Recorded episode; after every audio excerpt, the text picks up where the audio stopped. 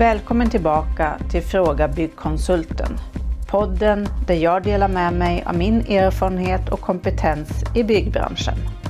Det här är podden för dig som vill spara tid och energi i ditt byggprojekt, få goda råd av en kunnig person och vill undvika att bli lurad. Gå till frågabyggkonsulten.se och ta chansen att få svar på just dina frågor. Och mitt namn Eva Karlsson. Vad behöver du tänka på inför din bygglovsansökan? När du ska söka bygglov så ta hjälp med din bygglovsansökan av någon som kan. Eller så måste du läsa på ordentligt så att du vet vad du ska skicka in till kommunen. Tyvärr brister kompetensen hos många i byggbranschen just i avseendet av vilka handlingar som kommunen behöver få in för att kunna bedöma din bygglovsansökan. De vet inte heller vilken kvalitet de ska ha. Nu är det dags att söka bygglov för dig och för många är det första gången som detta sker. Ska du bygga ett nytt hus så hjälper oftast husleverantören med ansökningsprocessen om bygglov. Det kan kännas tryggt för en förstagångsbyggare, men tyvärr betyder det inte med automatik att bygglovsprocessen flyter på så smidigt som du förväntar dig. Som kontrollansvarig är det i detta skedet som uppdraget börjar. Beställaren tar kontakt och ett avtal skrivs. När jag arbetar som kontrollansvarig försöker jag ta del av bygglovshandlingen innan den skickas till kommunen.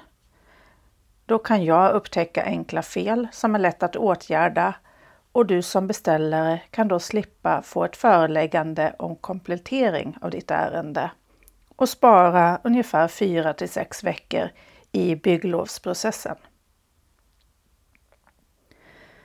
De handlingarna som ska lämnas in för bygglovet är en ansökningsbankett eller om du söker digitalt så fylls det här i på kommunens sida.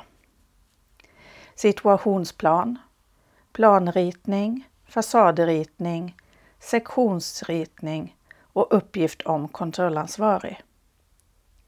I säsong 1 pratade jag om dessa handlingar, om deras utformning och kvalitet. Så om du inte har lyssnat på dem så gå tillbaka till säsong 1 och lyssna. Kommunen ska fatta sitt beslut inom tio veckor från det att du har skickat in och ansökt om bygglov. Men det förutsätter att du har kommit in med en komplett ansökan som uppfyller kommunens krav på handlingarna. Om du behöver komplettera ditt ärende så får du en begäran om komplettering från kommunen. Där ska det tydligt framgå vad som saknas och vad som behöver kompletteras.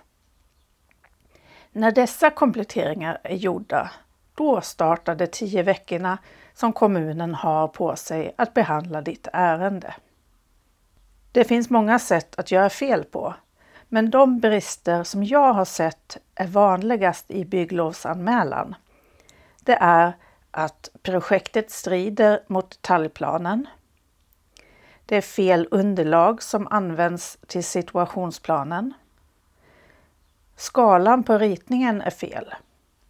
Det saknas skalstock. Utformningen av planlösningen är inte korrekt med storleken på huset eller lägenheten. Fasadritning saknar marklinje och marklinjen ska visas ända till tomtgräns. Plushöjd saknas på färdigt golv och det är ingen färgkod som har angetts för tak och fasad. Så för att säkerställa att din bygglovsprocess går så smidigt som möjligt så föreslår jag att du läser på. Ta hjälp av din kontrollansvarig som oftast har varit med i det här skedet tidigare och kolla med din kommun vad som gäller just för ditt projekt. Tyckte du om det du har hört? Tryck tumme upp och skriv en kommentar. Och dela gärna till dina vänner så att fler får ta del av min kunskap. Om du vill ha svar på en fråga, stor som liten, så gå till frågabyggkonsulten.se. Du är aldrig ensam om att fundera på något. Vi hörs snart igen och mitt namn är Eva Karlsson.